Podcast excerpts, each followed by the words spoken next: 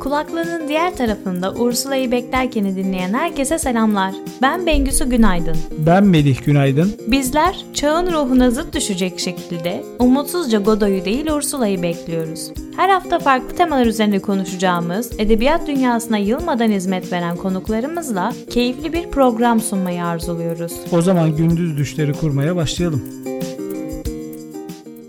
Bu haftaki programımızın teması insanları birbirine örümcek ağları gibi bağlayan ilişkiler. Kimi zaman hayat koşuşturmacasında yıpranmış bağlarda, kimi zaman da erozyona uğrayarak yozlaşan diyaloglarda kendini gösteren iletişim eksikliği. Modern dünyada kendini ifade etmekte zorlanan insanların duyuyor musun diye attıkları sessiz çığlığa kulak veren Nurhan Su Erdem'le son öykü kitabı üzerine konuşacağız. Nuran programımıza hoş geldin. Senin kadar kıymetli bir yazarı, ödüllü Haldun Taner öykü ödülüne layık görülmüş bir yazarı ağırlamak çok güzel olacak bizim için. E, açıkçası sorularımıza vereceğin yanıtları duymak için sabırsızlanıyorum. Hoş geldin yeniden. Bengüsü çok çok teşekkür ederim. Her şeyden önce yani ben yazar olmaya çalışıyorum. Yazmaya, o yazma yolunda devam ediyorum. Ben hala bir öğrenciyim diye bakıyorum. Güzel e, sözlerin, güzel dileklerin için çok çok teşekkür ederim. Programınızda a, çağırdınız. E, eski dostlar, ben de e, özellikle Melih benim eski arkadaşım atölyeden. Onunla da ve senle de, hem de senle tanışmak istiyordum. Birlikte olacağım için çok mutluyum. Nuran programımıza hoş geldin.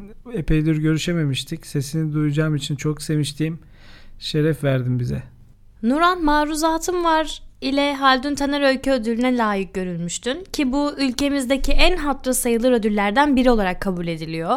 Peki e, böylesine kıymetli bir ödüle layık görülmüş bir yazar olarak yazma tutkunu nasıl açıklar, yazın dünyasına girişini nasıl anlatırsın? Haldun Taner gerçekten benim için e, çok önemli bir ödül ve e, çok özdeşleştiğim bir insan. Yani benim yaşamımla özdeşleşmiş birisi olduğu için beni çok etkiledi bu ödül.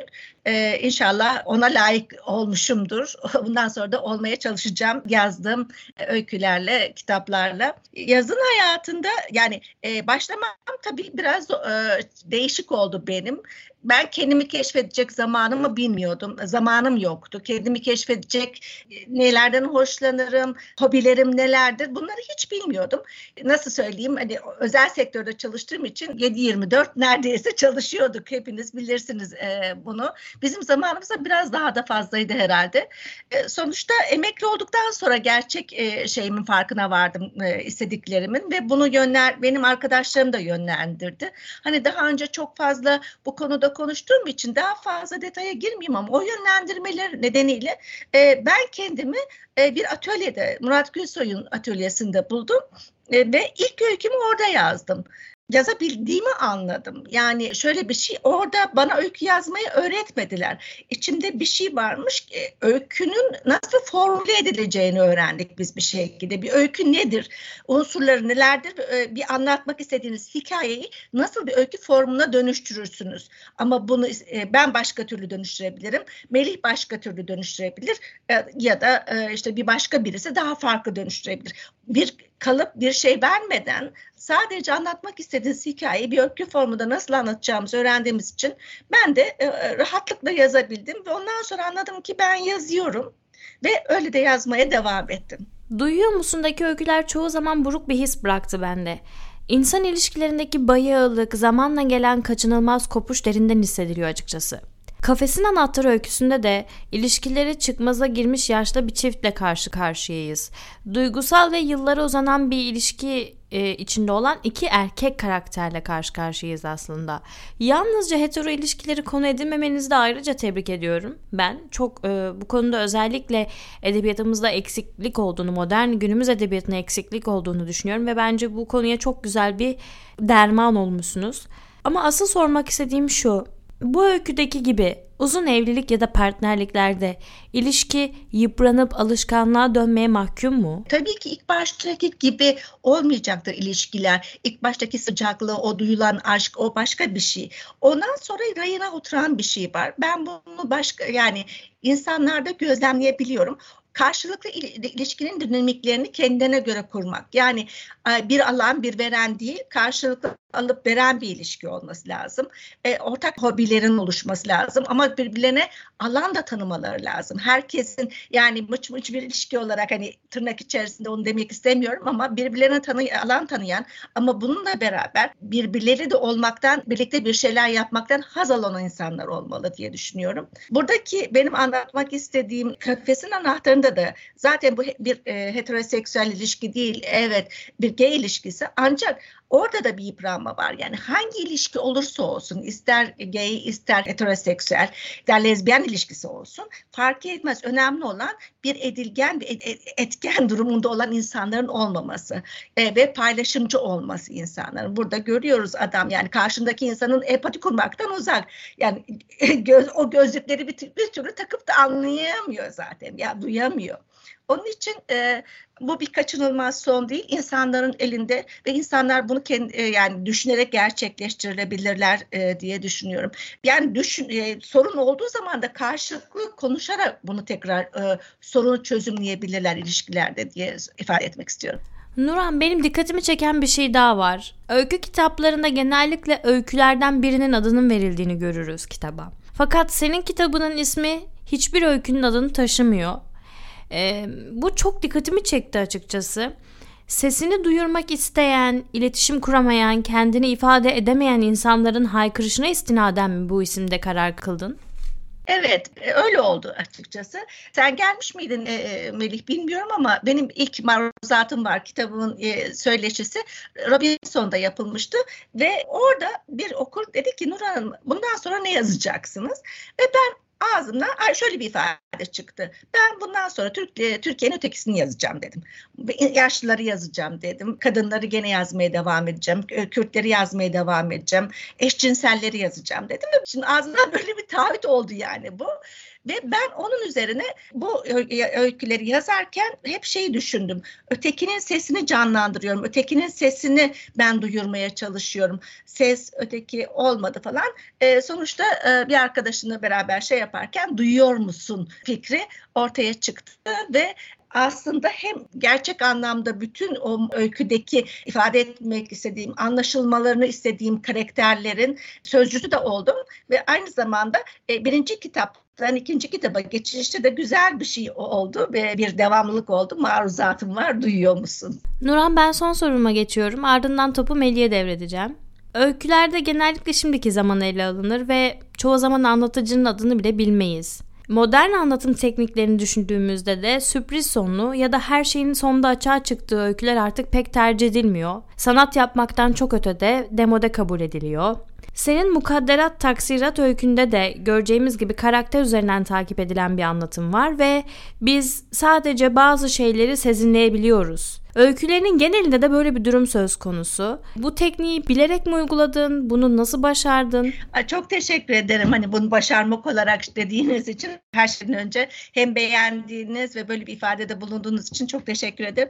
Aslında birinci kitap dediğim gibi biraz e, başlangıçta da bu e, ödülü almış olmak da bir e, benim için motivasyonlu ama bir aynı zamanda ikinci kitaba geçerken hem ödül hem de her zamanki gibi olduğu gibi insanın kendiyle yarışmasını sonucu olarak ben de daha farklı bir şeyler yapmak istedim. Birinciden farklı olarak.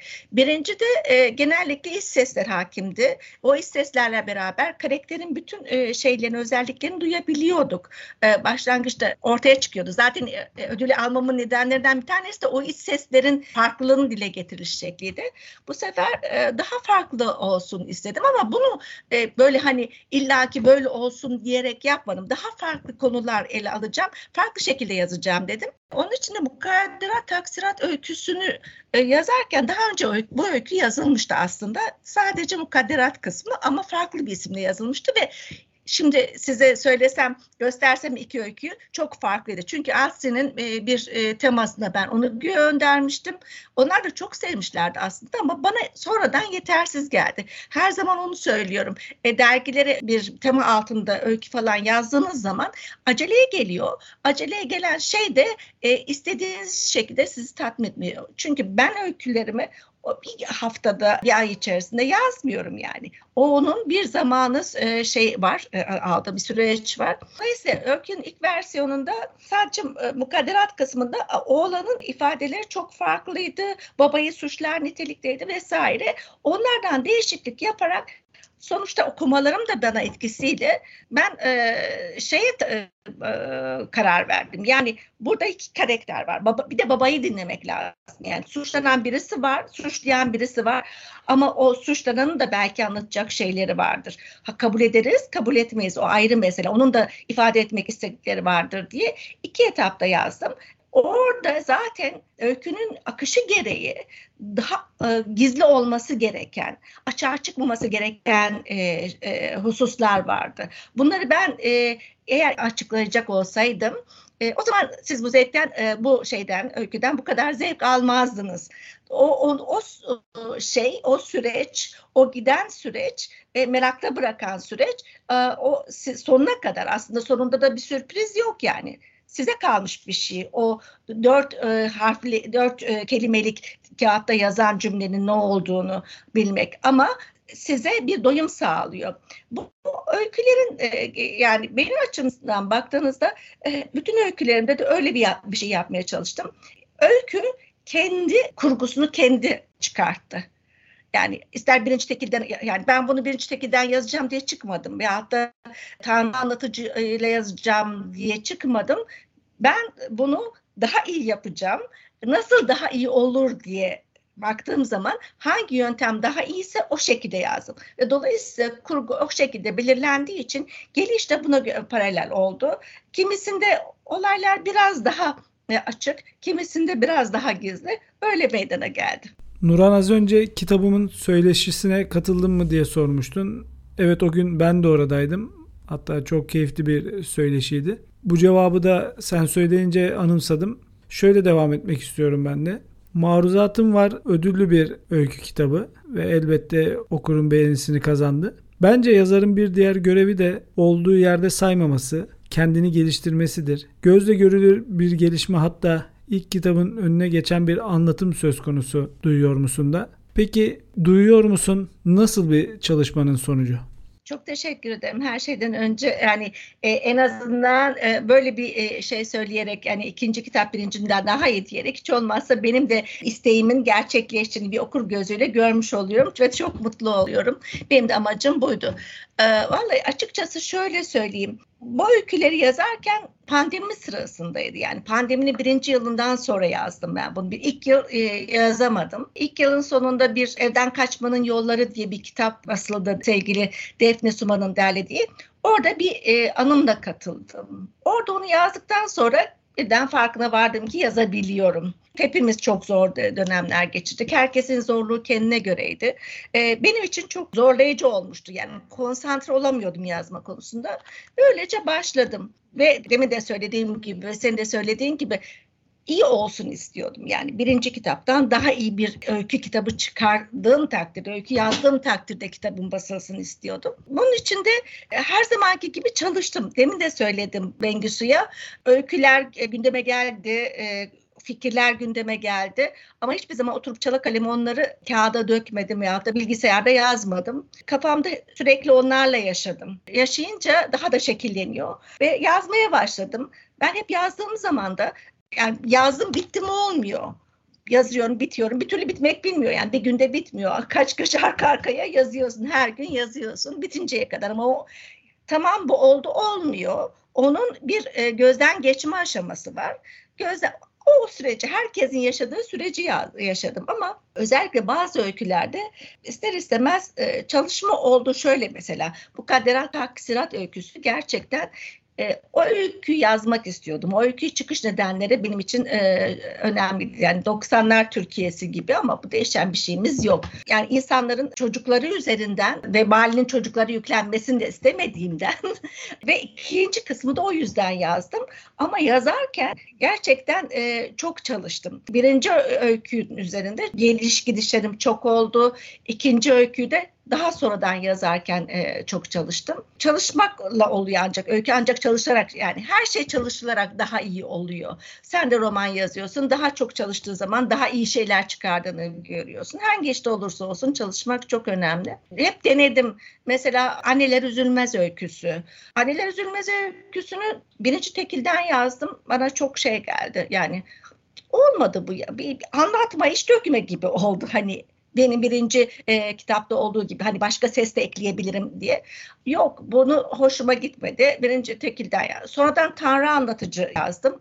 O da tatmin etmedi. Bunu bir şeyle birleştirmem, özdeşleştirmem lazım ve günümüze de getirmem lazım bunu. Nasıl getirebilirim diye. Ve sonuçta bu e, kitaptaki duruma geldi.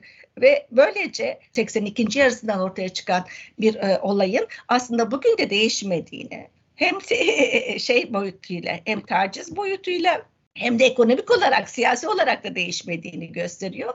Hem de aynı şekilde bir kızın da ve annenin de belki e, feministler için de bir şey e, bir başlık olur diye düşündüm. Hani anneler ve kızları yaşanan taciz ve tecavüzler diye bir böyle de e, Me Too hareketi gibi bir şey de yazılabilir ve geçmişte bu gün arasında ilişki kurdurulabilir de diye düşünerek de o ismi verdim. O şeyin e, çalışmanın ismini verdim. O da benim için bayağı zamanımı alan bir şey oldu. Ee, diğer en çok çalıştığım şeylerden bir tanesi nüanstı. Nüans benim için zordu. nüans zor bir öykü. Ee, hepimiz için, hepimizin çoğumuzun yaşadığı, yaşayacağı bilmiyorum ama inşallah insanlar e, yaşamasınlar istiyorum. Yeni haberler geliyor, iyi şeyler olacağına dair, kan testiyle tespit edileceğine dair falan. Ama e, orada da hem duygusal olarak zorlandım hem de bunu en iyi şekilde e, şey olarak e, duygusallığımı e, oraya yansıtmadan nasıl anlatabilirimin derdiyle e, yazmaya çalıştım. Öyle çıktı öyküler. Şimdi soracağım soruya aslında çok güzel bir geçiş oldu. Nuran sana göre öykü kitabında ülkenin şimdiki konumuna göre şehirdeki yalnızlık, işte yabancılaşma, geçmişle yüzleşme gibi meseleler ön planda. Anneler üzülmez öykünde kocası tarafından terk edilmiş ya da işte başka bir sebepten dolayı eşinden ayrılıp tek çocuğuyla birlikte annesiyle yaşayan bir kadının iş arayışına bu iş arayışı sırasında da taciz edilmesine tanık oluyoruz. Topluma karşı duyarlı bir yazarsın. Bunu hem seni şahsen tanıdığım için biliyorum hem de paylaşımlarını takip ediyorum. Yine bunu metinde de çokça görmek mümkün. Peki duyuyor musun da sen bunu bir amaç edindin mi? Kitabın eksenini toplumsal duyarlılığa mı oluşturdun? Zaten beni bakış açım hani ilk kitaptan da beri hani kadınlarla ilgili duyarlılık, gene toplumla ilgili duyarlılıklar var ben biraz da yaşımın gereği olduğunu düşünüyorum bunun. Hani bir varoluş problemlerimi hallet etmişim. Eşim, kocamla e, aşk ilişkilerim, ondan sonra sorunlarım falan da yok. Dolayısıyla e, bir de o bir 68 değil ama 68-78 kuşağı arasında bir kuşak olduğum için bakış açımda topluma e, duyarlı olduğundan ister istemez öykülerimde bunlar gündeme geliyor. Yani ben özellikle bunu yapmak için yapmıyorum. Mesela şey e, baktığın zaman ilk başta ilk öyküde Orada da mesela bir şeyi anlatıyorum. Ee, bir küçük ev diye bir restoranı anlatıyorum. Ama onun altyapısında başka bir mesele de var. Yani alt okumasında e, şey şehirleşmenin getirdiği oku, doygunluğu vesaireyi de görüyoruz. Yani ister istemez anlatırken altyapıdan da bir şeyler öyle sızıyor bende. Ve bunu böyle bağırarak anlatmayı değil, sızıntılarla anlatmayı daha çok tercih ediyorum. Ben bir şeye dikkat ettim. Bu e, Mukadderat Taksirat öyküsünde karakterin adı Alper. Biz bunu dördüncü ya da beşinci sayfada öğreniyoruz. Bu gerçekten öykü tekniği olarak üzerine incelikli düşündüğünün bir göstergesi. Çünkü öyküyü ister birinci tekilden anlat, ister tanrı anlatıcıyla anlat, istersen üçüncü tekil şahıstan anlat. Öyküyü o andan anlatırsın, andan anlatırsın. Anlatıcının ismini söylememesi lazım ki bizim bunu dolaylı yollardan öğrenmemiz gerekiyor. Şimdi bunu düşününce mesela orada bir diyalogda geçiyordu sanırım. Ee, ya annesi ya da işte kardeşi ismiyle hitap ediyor ona. Yani buradan şunu anlıyoruz. Bu metin üzerine çok nitelikli ve incelikli düşündüğünün bir göstergesi bence. Bu arada hazır küçük ev öyküsünden bahsetmişken ben de birkaç kelam etmek istiyorum. Öyküyü okurken oldukça sinematografik olduğunu düşündüm. Sıcacık, can bulmuş bir öyküydü bence. Hatta okuduktan sonra Melih'e söylediğim ilk şey şu oldu. Kısa bir öykü için oldukça fazla karakter var ve her karakterin öyle bir arka hikayesi var ki o backstory'ler öylesine zengin ki bu öykünün bir parodisi ya da kısa filmi çekilse oldukça güzel olur diye düşündüm.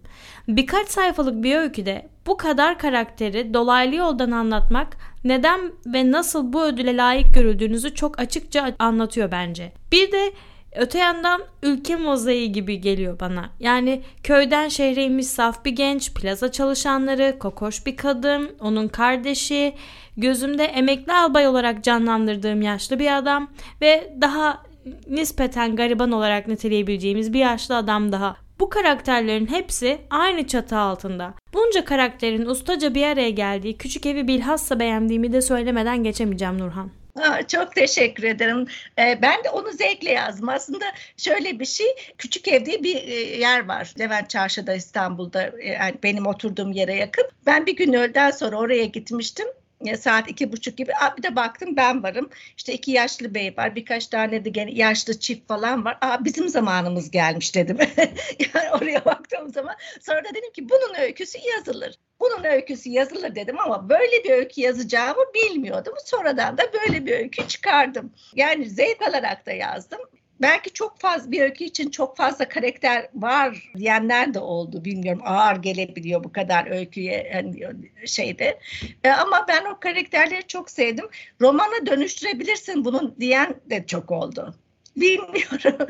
Roman işte denemediğim için hani ben bunları nasıl yaratırım? Bunları arka planlarını biliyorum hepsini yani zaten belli. Sizler de çıkarttınız o küçücük şeylerden. Ama onları nasıl e, e, şey kurarım? Çok uzun. Ben buna nasıl zaman ayırırım diye çok düşündüm. Bir sonraki soruya geçeyim. Bunu özellikle sormak istiyorum ki dinleyicilerimiz duysun ve motive olsun diye umuyorum. Nuran daha önce de öykülerinde e, birçok edebiyat dergisine ve sitesinde yer aldın. Yazdıkların hepsi değerli fakat ilk kitabını 60'lı e, yaşlarında yayınladın. Ve ilk kitabında da, ilk öykü kitabında da değerli bir ödül aldın. Haldun Tener öykü armağanını kazandın. Yazmanın yaşı elbette yoktur. Hepimiz aynı düşüncedeyiz ama senin gibi değerli bir insanın gözünden bu serüveni dinlemek de önemli dinleyicilerimize genç yazmaya hevesli olanlar kadar yazın emekçisi olan yazmayı sürdüren yaşını aldığını düşünüp kalemi bir kenara bırakan arkadaşlarımız da var. Bu konuyla ilgili onlara ne söylemek istersin? Ee, sen e, çok güzel söyledin. Bunu bu, e, bana da bu konuda çok geri dönüşler oldu. Yani siz bize e, şey oldunuz, e, nasıl rol modeli oldunuz, bizim için e, örnek oldunuz diyenler çok oldu. Evet, benim için de örnekler vardı. E, mesela e, Kamiler'den vardı yani Kamiler'den yaşça benden büyük. Sonra Sedef Betili vardı, o da benden büyük. Ben, e, ve yabancı yazarlardan da öyle yazanlar var. Her şeyden önce ben ilk yazdığım zaman bana şey diye baktılar. Yani, yani kurmaca yazdığımı hayal edemediler. İşte insanlar şeyini yazarlar ya işte e, hayatını yazar şey yapar sonra da bir yeni evinde bastırırlar. Hatta bir arkadaş yani o benim çok yakından olmayan bir arkadaş kaça bastırdın kitabını diye sordu. Bana üstüne para verdiler dedim. yani böyle bir e, şey yaşandı. E, dolayısıyla her şeyden önce tabii ki kendi yaşam hikayelerini de yazabilirler ama o başka bir durum, işin başka bir tarafı. Ama e, özellikle kurmaca yapmak ve kurmaca yazmak e, hem insanı zihnen de geliştiren, daha genç kılan, düşünmesini her zaman düşünmeye olanak sağlayan güzel bir uğraş. Yani bizim belki de Alzheimer olmamızı daha geciktirecek bir süreç diye bakıyorum. Ve yazmanın ya da herhangi bir işi yapmanın aslında engeliniz yani fiziksel engeliniz yoksa zamanın yok diye düşünüyorum. Ee, ben mesela şimdi hep şey demiştim roman yazamayışım nedenlerinden bir tanesi. Ben daha çok yazmak istediğimden hani bir roman yazmaya kalksam ömrüm yeter mi diye düşünüyorum. Ne zaman gideceğim de belli değil. Dolayısıyla daha çok öykü yazarak e, daha şey yapayım diyorum. Çünkü bir romanın bir yılda yazılacağını düşünmüyorum.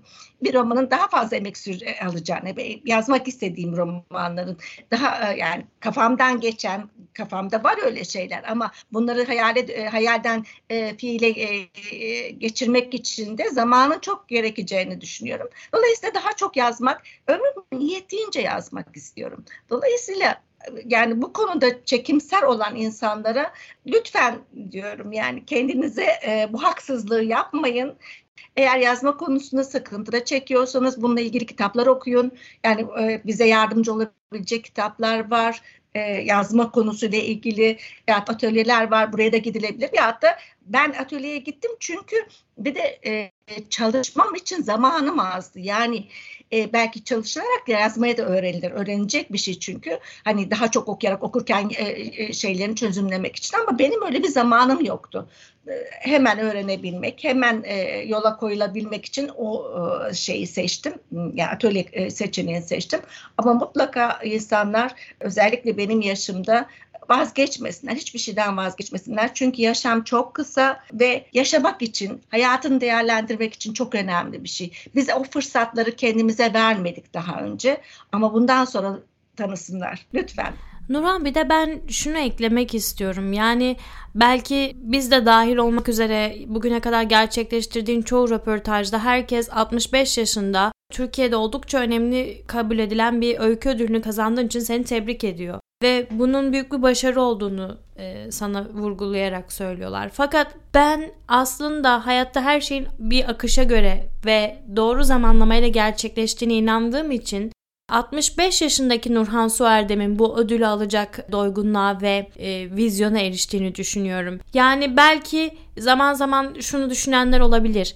Bu kadar böylesine yetenekli bir kadın yazar 30 yaşında yazmaya başlasaydı, ilk kitabını 35 yaşında çıkarsaydı kim bilir 65 yaşında daha büyük yerlere gelmiş olabilirdi.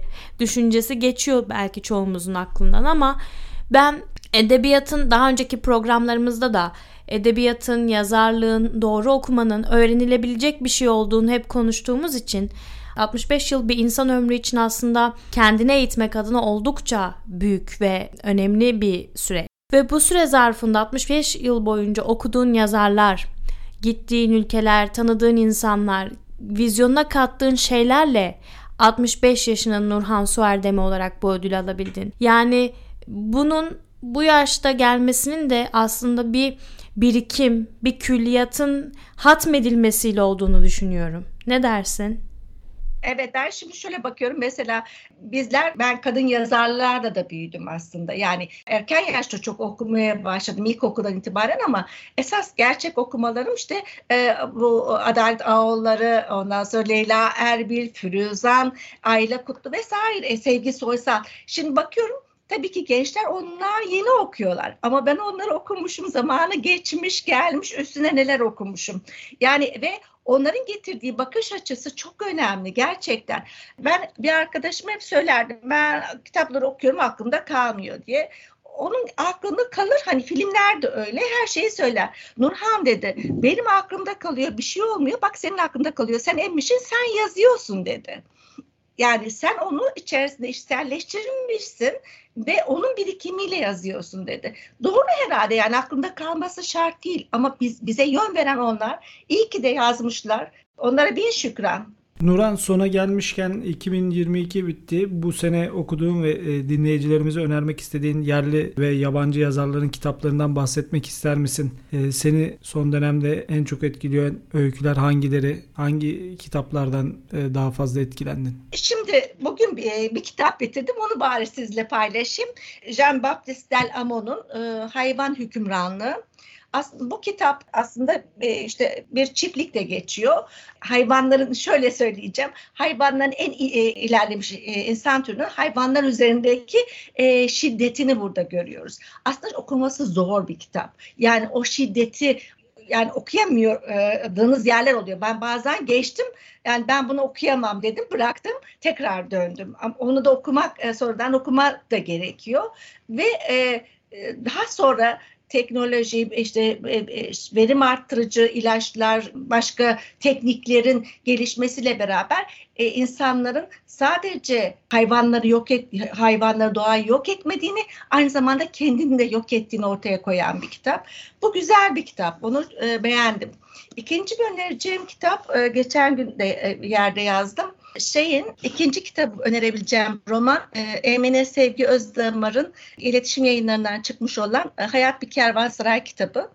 Bunu ben e, yeni okudum. Aslında Sevgi Özdamar Almanya'ya göç etmiş.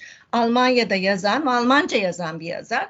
Ama yani bu Türkçe'de çevriliyor ama e, şey olarak gördüm ki aslında Emine Sevgi Özdemir e, Almancayı Türkçe yazmış. Çünkü içerisinde e, şeyler, deyimler, atasözleri, değiş, e, değişler, şarkılar, e, dualar var. E, ve kimi zaman da şeye e, kadar uzanıyor yani e, gerçeküstücülüğe kadar e, uzanıyor. Ama e, bir genç kızın büyüme hikayesi ve gerisinde de e, arka planında da 1940 ve 60'lı yıllar var seneleri okumuştum. Seneleri okuduktan sonra, seneleri de çok beğenmiştim anne Erno'nun senelerini. E, ama bunu da en az seneler kadar beğen, beğenilmesi gerektiğine inandım. Yani ve e, 6 yıl sonra ancak üçüncü baskısını falan yapabilmiş bir kitap. Ama yani kaç baskı yapması gereken bir kitap. Öyle düşünüyorum. Onu da öneririm. Bu sene öykülerden, e, yerli öykülerden okudum. E, ancak şeylerden de e, kitap içinde okuduklarım oldu. Yerli öykülerden çok severek okuduğum yazarlar var. İşte de, Deniz'i söyleyebilirim. Deniz'in kitabını beğendim. Deniz Eldam'ın. Ondan sonra e, Kadir de Bozkurt'un kitabını beğendim. Şey Günay Çeteoğlu Kızılırmak'ın kitabını mutlaka okunması gerektiğini düşünüyorum. E, iletişimden çıktı. E, Semih Öztürk'ün Telaş Bandosunu çok beğendim. Çok çok genç bir yazar ve bence yol alacak. Sonra e, Tuğba Çelikorat'ın Ankara ile ilgili öykü kitabını beğendim. E, bunlar benim söyleyebileceğim kitaplar. Bir de ayrıca 100 kitaplardan çıkan, yayınlardan çıkan kitapları öneririm. Yani öykü kitaplarını öneririm. E, deniz kenarında geyikler var. Onlar, e, ondan sonra Ralph Rothman'ın William Trevor'un Yağmurdan Sonrası var. Carrie Davies'in Kuytusu var. Clara Keegan'ın Mavi Tarlalardan Yürüsü var. Bunlar da benim önereceğim kitaplar. Ee, bilmiyorum ee, hani şimdi aklıma gelenler bunlar. Nuran açıkçası bizim seninle ilk defa bu podcast sayesinde bir araya gelmemiz mümkün oldu. Şimdi Ursula'yla pek mümkün değil. Çok rahat dışarı çıkabilmem pek mümkün değil. Fakat bahar gibi, e, Mart, Nisan gibi seninle kesinlikle yüz yüze bir yerlerde oturup kahve içmemiz lazım. Sohbetin o kadar yumuşak, o kadar naif, o kadar keyifliydi ki çok teşekkür ederim. Ben de bu teklifi çok müstekle kabul ediyorum. Çünkü ben siz e, o, programın ismi Ursula'yı beklerken ama ben de baharda o kafede Ursula'yı bekliyor olacağım ve onunla e, tanışmak için can atıyor olacağım. Programın içinde söyleyeceğim e, birkaç tane şeyim olacak. Her şeyden önce sizlerin enerjisi e, programa çok güzel yansıyor. E, sizler edebiyat sayesinde tanıştınız. Edebiyatla yolunuza devam ediyorsunuz. Hatta yani Ursula bile o edebiyatın içerisinde bir yerlerde var ve edebiyat dostlarınızla beraber yol alıyorsunuz. Gerçekten yolunuz açık olsun. Sizlerin enerjisi güzel. Bu enerjiyle çok iyi olacağına inanıyorum. Şimdiden tebrik ediyorum. Her şey çok güzel olacak diyorum. Nuran ben de seninle edebiyat üzerine konuşmayı çok özlemişim. Sorularımıza verdiğin e, samimi yanıtlar için gerçekten çok teşekkür ederim. Nice güzel eserler üzerine tekrar konuşmak üzere. Bu haftaki konuğumuz ödüllü yazar Nurhan Suerdem'di. Yazarın iletişim yayınlarından çıkan kitabı Duyuyor musun okurlarını bekliyor. Haftaya görüşmek üzere.